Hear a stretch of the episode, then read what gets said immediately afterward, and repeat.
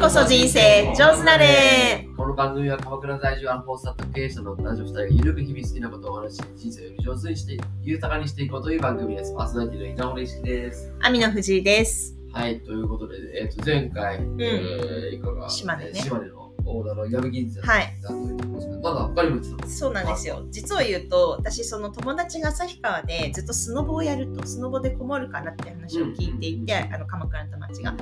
遊びに行くよみたいな話をした時に、あそういえば私の友達がえっとプロのバレーボールチームをやっていておその子がアバントツアーって言ってあの湖凍った湖に飛びあーは込いはいむはいサウナあるねうんをあの企画してたなと思って、そしたら連絡したらちょうどタイミングがあのその、ね、あの今日先週末のタイミングで行くからっていうので、あじゃあ行く行くみたいな感じで、うんじゃあ先にその子たちと滑った後にそのアバントツアー行こうかなって思っなるてほどなるほどや予定をしてたんですよ。うんそしたらは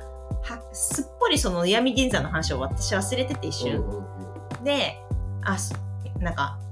やべえってなって、うんうんで慌てていろいろその調整をしたら、うんその要はその闇銀山を5時に出てでたら間に合ううんうん飛行機的にねどうした朝のねうんうんだからその一回泊まそこあすごい素敵なところ泊まったうん5時に起き5時に起きてうんでそこから東京経由で旭川にそのまま行ってなるほど旭川でバレーボールの観戦をして応援をしてえ何その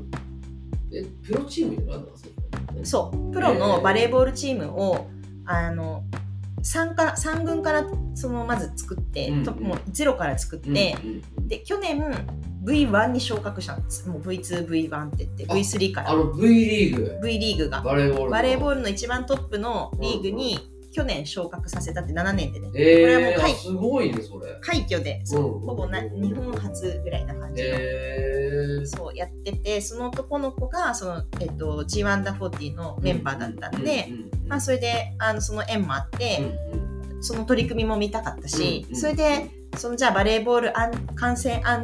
バントツアーっていうのがあったからそのうん g 1ダー4っていうのメンバーでね、うんうんじゃあみんなで行こうっていうのでじゃあそれは行こうっていうので、うんあの今回便乗したんだけど、うんうんその その友達がさそもそも旭川でスノボしようっていうところは削られちゃったっていう はやめ銀座 なるでほど結局ねそれは行けなかったの。はいはいはいであまりにも悔しいからうん一泊ちょっと長くして行うんって、トマム一人で滑ってこようと思って行ってきたって感じなのねなるほどでそれで昨日帰ってきて、うんうんでサーシャをさ預けてたわけ友達に、はいはい今回初めてサーシャここの家に来てもらって見るってもらうんじゃなくてその子、うんうんその友達の家に行って面倒を見てもらってサーシャ遠征で初めて昨日行ってきて、うんうんでもう久々のご対面だったんですよ、はいはいは昨日いの夜なるほどはい感動の再い会が やでも全然やっぱりうちほんと塩ですね塩なんだ俺の方が喜んでそうくれるなのよほんと私に対してでグワーって言ってたよ昨日も ガーって言って。そうですよね。いつも来るとね、はぁーってずっと毎 そ回うあの喜び私にやってくんない わけなんでなんよなんでなのっはい。ていうそうで、えっと、旭川のその話としてもやっぱりさっきあの、まあ、石見銀山で事業をこう地域から起こしていくって話をしたんだけどやっぱりそのプロババレーボールチームもものすごくやっぱ北海道初のバレーボールプロバレーボールチームだし、あのすごく社会貢献してるなっていうかその地域の貢献をしてるなと思って旭川の名前もそれで売れるしなんかそれがきっかけで旭川に来る人も増えるじゃない、まあこう私たちもそうだしさ。っていうので1000人ぐらい、まあ、そのチチームに試合にみんな応援に来てて、うんうんでもうみんなですごい一生懸命応援するみたいな感じで盛り上がって、でまあ V1 初めて来てるからあんまりその強くないっていうか他がすごい強いから大変なんだけど、でも本気でこれをこう世界を目指していくみたいな感じでやってる友達でなかなかやっぱスポンサー集めとかもなんか格差がすごいまだある。うんそのお金の格差がすごい今、なんていうの、結構でかい会社のチームばっかりだかはいら、はいはいなんかで初めていきなり自分たちが会社として作っチームを作るっていうことがほうんもうないからう、んそういう意味ではもう資金力とかもまだまだ大変で、課題はいっぱいあるっぽいんだけうどん、うんでもとにかくその去年のタイミングで V1 に昇格するっていうすごいドラマがあっいやめて、ちゃくちゃすごいですよね。結構そのビデオとかも作ってないけど、すごい感動する。うんうんやっぱりその、ポイントはね、クロアチアからね、なんか結構活躍してるというか、そのナショナルチーム率いてたような監督を、に来てもらって、うんうんその人がもう本当に最初からいてで彼はねそのやっぱり日本と違うというか、まあにまあバレバレーボールって結構さなんか戦術とかがすごく進んでるというか、うん全部そのデータで結構プレイしてるっていなるうほど。ことが結構まあ今どこでもまあ日本も含めてあるんだけど、 iPad みたいな感じでそうそうそうそうそうそうあれが、やっぱその海海外ってさらに進んでるというかうん、うんなのでなんか日本の根性論みたいなものはあんまなくて、うんもうとにかくひたすらデータで分析してど何をどうやるかっていうのはすごくやっぱ進んでてうんだからもう IT チームはもちろんそうなんだけど、まあ、それでもうデータのしなんかなんて言うんだろうあのゲームみたいになり始めてるぐらいらしいんだけど、ううんうんでもなんか相手の手の内分かっていつつなんかここでちょっと外しあえて外すとかそういう感じのこうゲームらしいのうで、んうんうんあんまちも勝ってないんだけどうんでそういうのでなんかすごくそのチームとしてどう強くなるかっていうのをシステムシステムとして強くなっていくもちろんスタッフプレイヤーとかも必要なんだけど、うんうんあのそれは再現性ないとやっぱり選手の生命ってそんなに短うん長くないから、うんうんそういうのを結構考えてチーム作りしたりとかっていう話とか聞いたりとうんか、うんうんうんまあそうだねあとなんか一番のけなんかエースはやっぱり今台湾人の人なのねえその人そこですごいそう頑張ってえて。うんそれでなんか現地で本当に食べ物とかもさ結構工夫してどうなんかただのポテトとかじゃなくて、うんあの普通にすごいこだわってあのなんていうんだろう作ったハンバーグとかあのあとその台湾選手もいるから台湾の料理をちょっと出してみたりとか、うんそういうのもやってたりとかして、なんかすごいあのこだわりが感じられるというかゲーム全体的にねチームもそうだし会場作りもそうだしみたいなでもやっぱり今回なんか次のタイミングでまたちなんていうのかななんかリーグのなんか制度が変わるらしくて、ええライセンスまた取らなきゃいけなくて、うんでそのライセンスを取るためには自自分たちのそのドームというかそのなんていうのはいはいはいあのそういうのをつホームなんていうのホームをスタジアムスタジアム、うんうん持たなきゃいけないらしくて だからまたすごい大きな取り組みというか、えうん私たち行ったのは今回体育館普通の地域の体育館でやってたから、うんそれじゃダメみたいなダメなんですよえだからなんか大変だなというか 次から次へと難題を常に乗り越えていく感じがあーって、うんうんまあ、すごい頑張ってるなっていうのを思ったし、あとアバントツアーが死ぬほど良かったからやっぱ行った方がいいよサンナ好き、うんどこに行ったのえあのだからあれくったり湖食ってああそうだ食ったのうんはいはいはいはいで超遠いけど、うんうん行く価値めっちゃありますこれもどんな 本当にえー、っとねもう施設がすごい良くてそもそも、えーなんかサウナがめっちゃあって、うんうんうんでそのサウナにいろいろ入ってそこからそのまま海海じゃないです湖に飛び込むんだけど、うんうんうんでその凍った湖から出たらすぐそその隣にうんなんか穴を開い開けてあってなんか丸いそのなんていうんだろう凍った湖の上にうんチェアが置いてあって、うんそこに乗ってちょっと回転しながらずっとこう外気浴ができるんですよへえ氷がぐるぐる回りながら椅子椅子椅子の上座っこうた状や態っでて座った状態で、えーもうそれがやばいみたいな、えーしかももうすごいじゃん、うんうんうんあの自然が大自然でもう雪山うんうんみたいな感じででさサ飯もその場でこうなんか出してくれる場所とかがあってうんうんうんもう最高でしたねうんえーでお風呂も最後熱いお風呂入れたりとかして、そうん全部外うんうん超最うん高いいね面白いなでもなんかそのでもバレーボールのやつほんとすごいねすごいえーでもなんだろうえその作った人はそ何の友だろう達そのバレーボールの子がそのサウナツアーを組んでくれたからあそれもだからその、そうそうそう、だから、えあ、その子はたまたま、いやまあ個人的にね、そのサウナツアーは友達っって感じで行ったんだけど、みんな友達としてみんなで行ったって感じだったんだけど、まあその時にほら、いろいろ話はできるじゃん。そうそうそう。もともとバレーボール選手だっあ、そうだね、一応、そう、プロではないけどたうんうね、んうん背背超高い。なんであ地元が旭川そう、えーそうだからなんかお父さんが自分多分会社やったりとかしてて、うんうんうんで、なんか、どっちかというと、なんかゼネコン系とかそういう仕事とかしてたのかな、こう自うんうんう分んキャリアとしてはう。んでもやっぱりなんか地域のためになんかやりたいなって思って自分がもともとやってたバレーボールうんうんうん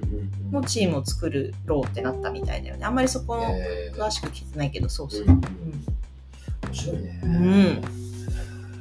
でなんかでもそれだと結局食っていけないから、うんうんだから片やささっきの石見銀山じゃないけどうんうんビジネスはビジネスでやりながら、そこからこうバレーボールチームに投投資して、うんこのチームはこのチームで、まあ、育てていくみたいなことをやっててでこっちの授業はねなんかエネルギー事業みたいなのやっててえーそう自然エネルギーのなんか授業みたいなのやってはいはいてはいはいそれでなんかスポンサーつけまあそれでその授業やりながらスポンサー募ったりとかもしててみたいなうんうんうんうんえ面白かった話が。ーなんか、スポーツって、まだまだそういう、なんか、裾野が広いというか、伸びしろありそうな感じあるよね。ある。で、なんかすごい面白いなと思ったのは、あの、バレーボールのその、ちょっとした休憩の合間に、うん結構昔だったら、まあ、バレバスケとかだとチアリーダーみたいなの出てくるんだけど、そうじゃなくて、地元の、あの、まあ結構本格的なダンスチームの子供たちうん、が、あの、出てくるのようん、で、子供が一生懸命こうやって踊るわけよ。でそれまず、ず微笑ましいじゃん、そもそもそ。うだね。だし俺は絶対見に行くしそれなんだよ。うだから、親も見に来てうん、でお、おばあちゃんおじいちゃんもなんなら見に来て、うんで、それでまずその動員数が増えるじゃん。はいはいはい。で、かで自分たちでお金払ってくるのよ、みんな。ででそれでさやっぱバレーボール選手ってかっこいいから普通にうんうんだからお母さんとかもさやってるうちにどんどんファンになっていくじゃん、はいはいはいはい。おしめみたいでな。そうだからうまくできてるなって思っうた、んうんうんうん。ア ンあビすごリバいブ素晴らしい、だうねんうん、でもうなんかみんなが得するっていうかさ、うんみんな楽しいじゃんそういう場が子供もねあった方がさ、うんみんなに見てもらえるっていうその1000人からね注目浴びるってことはないじゃん、うんうんすごいいい取り組みだなって思ったんだけどそうそのなんか課金のさせ方みたいなのさ、そうそうそうそうそれは素晴らしいどんどん変わってく変わってきてるでねもあのうさ、ん先週末だったけど、あの一人でさ、子供二人連れてうデんィズニーランド行ってきたなんで一人 ですごいね あちょうどさ、うんその奥さんがそのなんか、えー夜予定がじゃあ昼かな、うん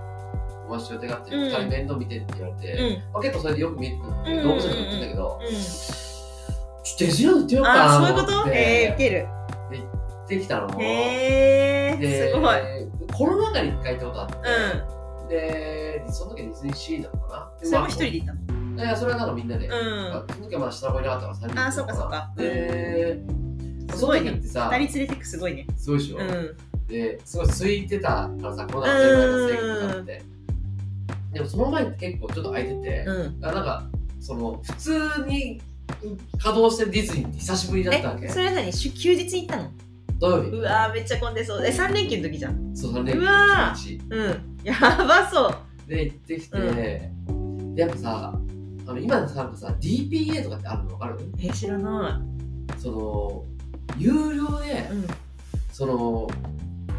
早くファストパスあターファストパスみたいいなののお金かけるやつねそうあーわかるわかるうとかさ俺ん結構お金かかるよねやろうとするとね1回2000円とかあったよね、うんうんうんでまだ上の子まださ3歳とかだから子供はやつかかんないんだけどあーそうなんだそうだからあれとかもやっぱさ子供2人連れてってさ二千円払うわ絶50対分待ちとか全部無理なわけ、うん払う払うでしょ、うんやっぱ払うよね、で俺やっぱあれなんかさ払って、で、まあ、結局でもあれもさ午前中とかに売り切れるわうんうんうけだからあまあ、それも一応事前にリサーチかけてて、んはいはいはいはいででなんかもう結構昔、本当に年56回ディズニーランドとか行ってた時期があって、そうなんだそそううせやなめちゃくちゃい行いっねた時期があったわけ、その学生時代の20代え前ー、半とそうか、なんだもう確かにだってジブリ好きでもあるしねそうそうそうはだいはいはからい付き合った、よくさ、うんえっと付き合ってすぐディズニーランド行くと別れるみたいな話っへてえさ昔かあんらのジンクス そうジンクスみたいなのよくある、井の頭公園行っちゃダメみたいなそうそうそうそうそうそうで、うんこれなんで別れるかっていうのはあで俺どっちかっていうと、付き合って最初のデートとか、ん2回目のデートとかでもディズニーランドですようん、うん、で別れてたの、別れないこうれん なんで別れるかっていうと、結局その待ち時間なんだ、待ち時間の中でその要は退屈したりとかっていうのでこいつ面白くねえかもってなるの っていうそうそうそうそうでも俺昔からさこう結構女の子と遊んでるとさこうずっと言葉巧みに話し続けて飽きこいさつせな面白いいってなるの飽きさせないことだけはさうん自信があったから、うんうんだからもう最初からディズニーランド連れてって気持ちをわーっと盛り上げるみたいなことをやってたんだけど、まあで何が言いたいかっていうとその時とかってその開演時間ぐらいに、うんまああのー9時とかうんうにんさ、行ってさ、そのタイミングでむちゃくちゃ並ぶみたいなことってなかったのうん昔うんだから今回なんかちょっと調べてたらさやっぱそそこでめちゃくちゃ並ぶみたいな情報出ててさえどういうことなんだろうと思って、うんうんうんいや俺そんなの昔なかったなと思って行ってみたら確かにあの女並んだわけよアプリとかじゃないんだねなんかアプリでさあれだよねうん抽選とかもあるよね、そう駐車場にあるんだけどそうじゃなないくんてだ単純にファストパスみたいなやつがしかもさ、入るときにそうで今へえ開園時間がさ公式ホームページだとなんか9時になってるんだけうど、んうん実際には日によって8時半だったり8時15分だったりとかへー8時45分だったりとかっていうのもう要は多分並んじゃうからだと思うんだけど、ん。手前に開けるんだって、えでななんでかなと思った時にその結局その DPA その早く入るチケットを買うためにはそのゲートの中に入らないとそれ買えないわけー、うん。だからさその朝のなるほどね。混ファス雑トをパスを避け取よるうとみしたいてなさ話そとうそう近いそんうだ。うん。 10時とかに行ったらさ、はいはいはいはいもうなんか1アトラクション分しか買えないみたいな、で2時間空けたらはいはい買はえいなはいみいたはいない話になるからさ、まあそれはなんかそこをゲットしたいからさなるほどねみんなハックがあるんだね。そう、っていう風な感じでなってんだな、みたいな。あとは、まあ、入れてる客の人数がう増やん。してもちょっとわかんないけれども、うんっていうので、なんかこう、なんか久しぶりに行って、なんかそういうところの違いみランニンいグしたんなだのをそう、へー感じて、すごい面白かったな。えー、えよくえ二人どうだった二人連れて行けた大丈夫だった余裕だったね。すごいね。うん。すごい楽しかった。すごいじゃんまあ結構大変っちゃ大変だったけど、えー、そんなのそんなもんだってなんて言うんだろうおお慣れてるお母さんでさ一人で二人連れてこうなんて思わない人が多いとあ、思だと思うけどね。うすいごやいでも大丈夫だったね。なんか、いや、へー多分、あ、で、その結局 DPA のチケットと、あと、そのファストパスはファストパスで取れるやつがあるのよ。その、アトラクションによって、その DPA 側とファストパス側みたいな、あファストパスの名前じゃなかったけど、うんまあなんかそういうパスがあって、うんあそれをうまく駆使して、うんあとは、えっ、と、まあそんなに並ぶ、並ぶっつっても、まあ一個だけなんか、どうしてもミニちゃん会いたいみたいなのがあったかうら、ん一発目で、まあとりあえず、体が元気なうちに並ばせようと思っあて、そこだけ50す分げぐえらい並んーで、えー、あとはなんか20分とか、あの、状況を見ながら、すごっして、どんな感じでそのなんか二人を連れてるのか見ときたいもんこれすごいすなごいみうまたいいことやってたと思う。それえ多分、10個近く乗ったからね。すごい10個ぐらい乗ったから、だから、ー、パレードも見てパレードを見て、で、途中、車でショーも見て1時間ぐらい昼寝させて、駐え車場戻って、ー、それ出たら入ったりできないっけできるできる、再入場できるから、えー、すってごいいうところもアレンジメントもすごいすごい大満足して 帰ってった必死も楽しめたそうそう楽しかったすごい楽しかっなんか疲労困憊してさなんかもう二度といいやみたいになってる人も多そうじゃんたそんなあい2っ人ぱ二いいる人と思うさ子供2人1人で連れてくってなかなかないじゃんそうそうそうすそうごいよなそれだから昔あとだから昔はさ、うんまあ、昔っつっても結構前からなんだろうけどほら俺タバコ吸うのさあの喫煙所も昔はさ普通に外にあったわけ、うんうんでも今もう外になくてさ全部中だよだからそれだけちょっとこう、うんネックというか うんちっちゃっとこう出ながら、いるよな、ほら、みたいな。あ子 供二人をー近くにす置いごいて、でそこにちゃんと遊ばせるように、ちゃんとこうなんか持ってって、折り紙とえかそういうの全部。で、こう体育室をずっと見ながら、ちょっと楽しかっー、すごいな た。ーえー、って面い白いう感じで楽しかったから、そう移り変わりは面白かったから、また行きたいと思ったし。だからいつの間にかね、飲まなかったけど、ディズニーランドであそうらしいねコーヒー売ってるみたいな。そうそうそうそう。昔はね、C だけうんちょっと行ってみたくなる。な面白いよ。ね行ってみようかな今度クリス来るしで、うんだからあれをうまいことちゃんと使いこなしたらうんそんなにこう、まあ、だから朝の並ぶっていうのだけがうんう一ん番うん並ぶかもしれない。うんちょっと計画しようかなうんうんはいえでもやっぱシートランドだったらランド派えっと俺も昔はあの酒飲めるから C 派だったんだけど、どっちも酒飲めるとなったらそどうそうそうそううですか まあどそうねどっちもどっちもいいとこあるよね確かにどっちもいいとこあるよね難しいね確かに行くならねなんかもう泊まって2つとも行きたいみたいなのあるよねそうそうそうそう。だからあのなんかディズニーランド系列のホテル泊まると、その朝のその並ぶ時間もなく、ああそっかかつえっと15分前にえっと入れるみたいな感じの、はいなんかよりこう。確かにでも今インバウンドがあるから高そうだねー昔だってそこそこ高かったじゃんミラコスタとか。今もっと高いんだろうなそうそういい値段するんだろうけどそうだね。うんでも今お金持ち用になんか本当確かに課金すると結構いろいろできるような話は確かに聞いたねでもなんかそれがさ今回まださ、まあ、子供二人ともさ3歳以下でさその TPA ってチケットを買うのもさうんあの俺の分だけ2000円だからさ、うん全然いいけどさ、でもこれがさ4人家族でさ4人全員4歳以上とかになると大変さだね1アトラクション乗るのに8000円かかるわけよやばいねちょっときついなってきついいねう確かにで、その2個で1万6000円じゃ今んのうちだったんだね、じゃあ、ある意味。そえー、面白い。う。だから、そのタイミングによってはさ、確かに結構その課金が、普通に店としたらさ、入場料よりも高くなるじゃん、確そかっにちの方が。まあね、ね確かに。まあでも時間をかかる。でもさ、170分待ちだからさ、衣装確と野か球とにか。な。うんちょっとそれはあそこに並べないき。ついね。でもそれを並んでる人たちがやっぱいっぱいい170るから。まあそうだよね。まあ、あとはだから、その、並んでる時間をいかに楽しめるかっていう話もあるだろうしね。そうそうそうそううん、なんか、うん私だって、リクルートの時に、もう並び、ま、な並んでる時が一番楽しかったもんな。うんうんうんうん。ずっと笑ってた気がす る。 モノボケとかやり始める。うんうんうんでもそういうことだよ。そうそうそそうそうう。なるほど。でもなんかコンテンツといえばっていうすごい無理やりなつなげ方していい、うんうんうんどうぞあのさ、最近めっちゃ面白いドラマでさ、なんだっけあの、不適、昭和のやつね。昭和のやつ、昭和不の適回切、あ不面適白いよ切。ね。あれ見た見た見た見た。あれ、ウケるね。面白いよね。なだんからか、さ、うん。えー不適切にも程がああ、る。そうそうそうそうそうそうそう。あれ最初のシーンがさバスでさタバコ吸ってんじゃん。はいはいはいはい。あんな時代あったかそういえばってなんなかった。そうそうそうそう。だから昔信さ、じられなあくったなよいね今考えると間がバスでタバコそうそうバスでさ、電車でも生徒だかそうなんだら。だ。って、いや、電車に昔のあさっ、た？電車の車両ってあったじゃん、ここに入るなら。え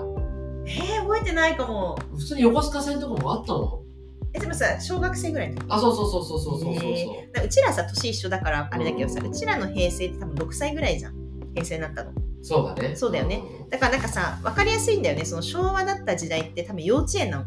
さうんしょ昭和の後期が幼稚園のうん。記憶だからギリギリだからあの何光源氏ぐらいうん。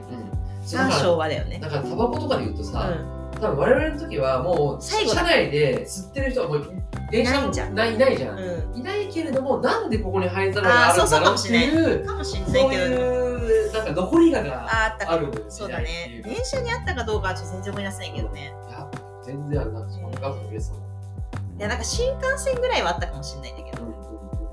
ん普通の電車にあったんだねそうそうそうそうでなんか23歳の子もさその旭川に来た時そのちょっと話してたのがさそううん彼23歳の彼からするとさ、もう平成もう結構中期ぐらいだから平成初期の時なんてまだ生まれてないぐらいだからさうんだからあのちょっと今って昔の曲が流行ってんだよねみたいなそれをこうリバイバルしてんだよねみたいな話の時に、なんだっけなあの、まあ、昭和っぽい曲って何みたいな話をするうと、んうんもうそもそも昭和と平成がやっぱ混じっちゃってるんだよはね、いはいはいだから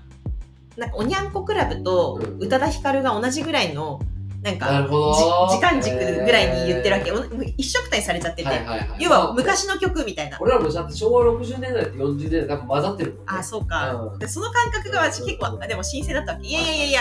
小室さんとうあのじゃあ違うよみたいなあのグローブと松田聖子一緒に住んんだよみたいなうん安室奈美恵が昭和みたいな感じなの彼からすると、はいいはいはいやいや安室奈美恵めっちゃ平成だよみたいな、うっんうんうん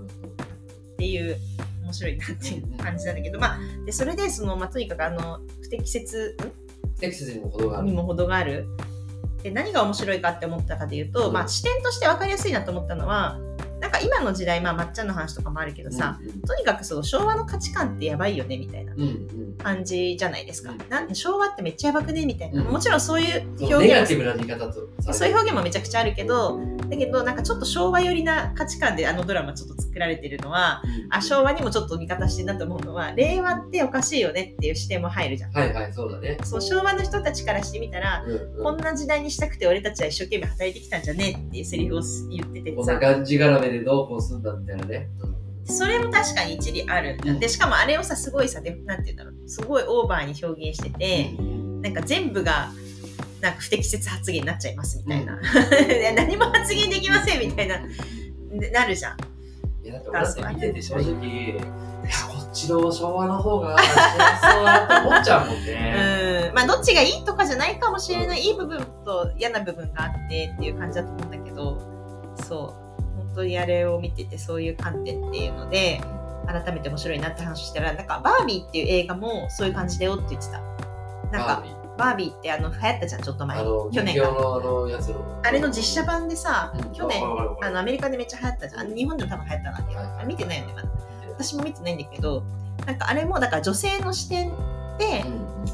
描かれてなくてうん男性の視点で描かれるとなんかこう女性と男性のなんていうかこう視点がこう入れ替わるというかへーみたいな感じらしくあてそういう系なの全然思そうなんだっってそう私も知らなくて、へーだから昭和令和みたいな話と近い感覚で男女みたいなバービーって、へーだから結構あそこから発想得てんじゃないかみたいなことを友達が言ってて、たうんうんうんあじゃあバービーちょっと見てみたいなっねてちょっと見てみたいね思ったでもあれ面白いよねあのドラマねめっちゃ面白いうんまだ3話ぐらいまでしか見てないけど3話ぐらいはしかやってないあそっかうんでもあれさなんか予言してるのかのようじゃないあれ昔とちょっと撮ったの前じゃない多分そうだねなのにさもうなんかスキャンダルの話とか さなんかめっちゃこれ予言してますよねみたいな文春の話とか出てくるじゃん確かにすごいよねタイムリーにねタイムリーだったね乗っかってあるめちゃくちゃタイムリーなドラマになってんなと思って。でもなんかでも本当にうさ、ん。リアルにああいうのってあったじゃんうん。 まだ間違いなくまあでもうちらの時はさなかったけどでもなんかさやっぱ俺今でも自分が小学校の時に覚えてることとしてその小4の時に、う先生に、まあ、女の先生なんだけど、うんまあ、何をしたかは覚えてないよ、うん何をしたかは覚えてないんだけど5人ぐらい多分悪さをしてその女の先生に平手打ち食らっ たことあるうん。でもなんかそれ結構覚えてて、ん平手打ち食らったってこう言っうんうて、んうんうんやっぱ悪いことしちゃいけないんだなっていうのっていうのがなんか自分の中では良かったこととして今だ体罰だもんね。そうできないじゃん今多分だからあのねドラマの表現の金属バットケツバットがいいかとか別として、でもその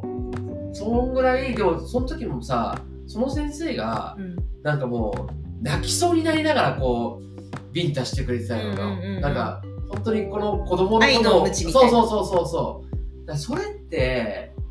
まあ、愛があるかないかなんでね、そこにあるは愛るあるんかみたいなこと言いそうだもんね、そう昭和の人は。そうそうそうそうでそれをさうん。はビンタされた俺は感じ取っていさ、はいはい。あちょっと悪いことしたな先生にこんな思いさせちゃいけないなってあいーうようなことをそれはなんか感謝もうずっとそれはなんかあったりとか。そうだよね。なんかあの描写、あの、あそこのさ、ドラマの描写でもさ、あの、令和の子た男の子がうんさ、うん僕もう昭和に残りたいみたいなこと言うじゃん。はいはいはいはいはいで、なんか、ケツバットされたいんだぐらいな感じだったじゃん。んあの感覚も結構面白いなっていうか、うんうん令和の子だからそのまあお母さんがちょっとフェミニズムがすごい激しいっていうのもあるのかもしれないけど、もうなんかちょっと令和嫌だなって思ってるみた いなのが窮屈だなみたいそなうそうそうそううんなんか面白いなっていうあるよねうんだからその先でねどういうふうにこの時代が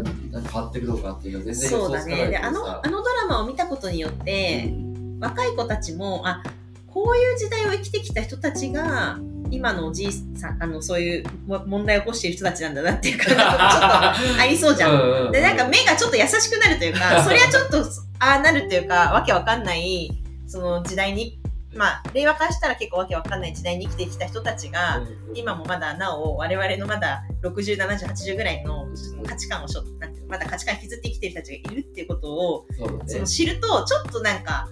許容できるようになるんじゃないかなっていうかうんうん理解がちょっと進むというか、うんうんなんかもうわけわかんない宇宙人じゃない普通にだってさうん昭和の人たちからしたら耳にからうどん出てるよって言っちゃうぐらいなわけじゃんタイムスリップしたら。 ああ そうだよねでそこからでもさほら時間がこうたちょっとずつ進んでるから、うんうんなんとなくこの今の時代で生きてるんだけどうんうんでもタイムスリップしたらああなるわけじゃんな多るよ分,、ねうん、多分何そのなんか丸いつるとしたやつみたいになってるわけじゃん、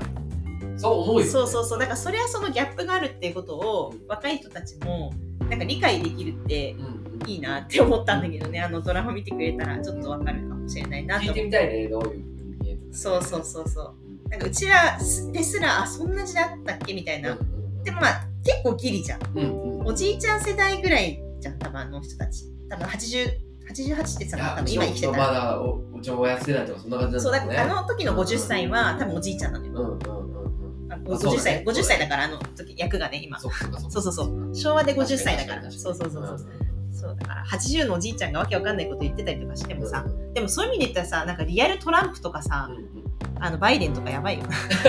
それつながるそのその時代に国の折衷するやばいよなって思っちゃうよね確かにということで、ぜひ見てください。はい見てくださいはい、あありりががととうごうござざいいままししたた。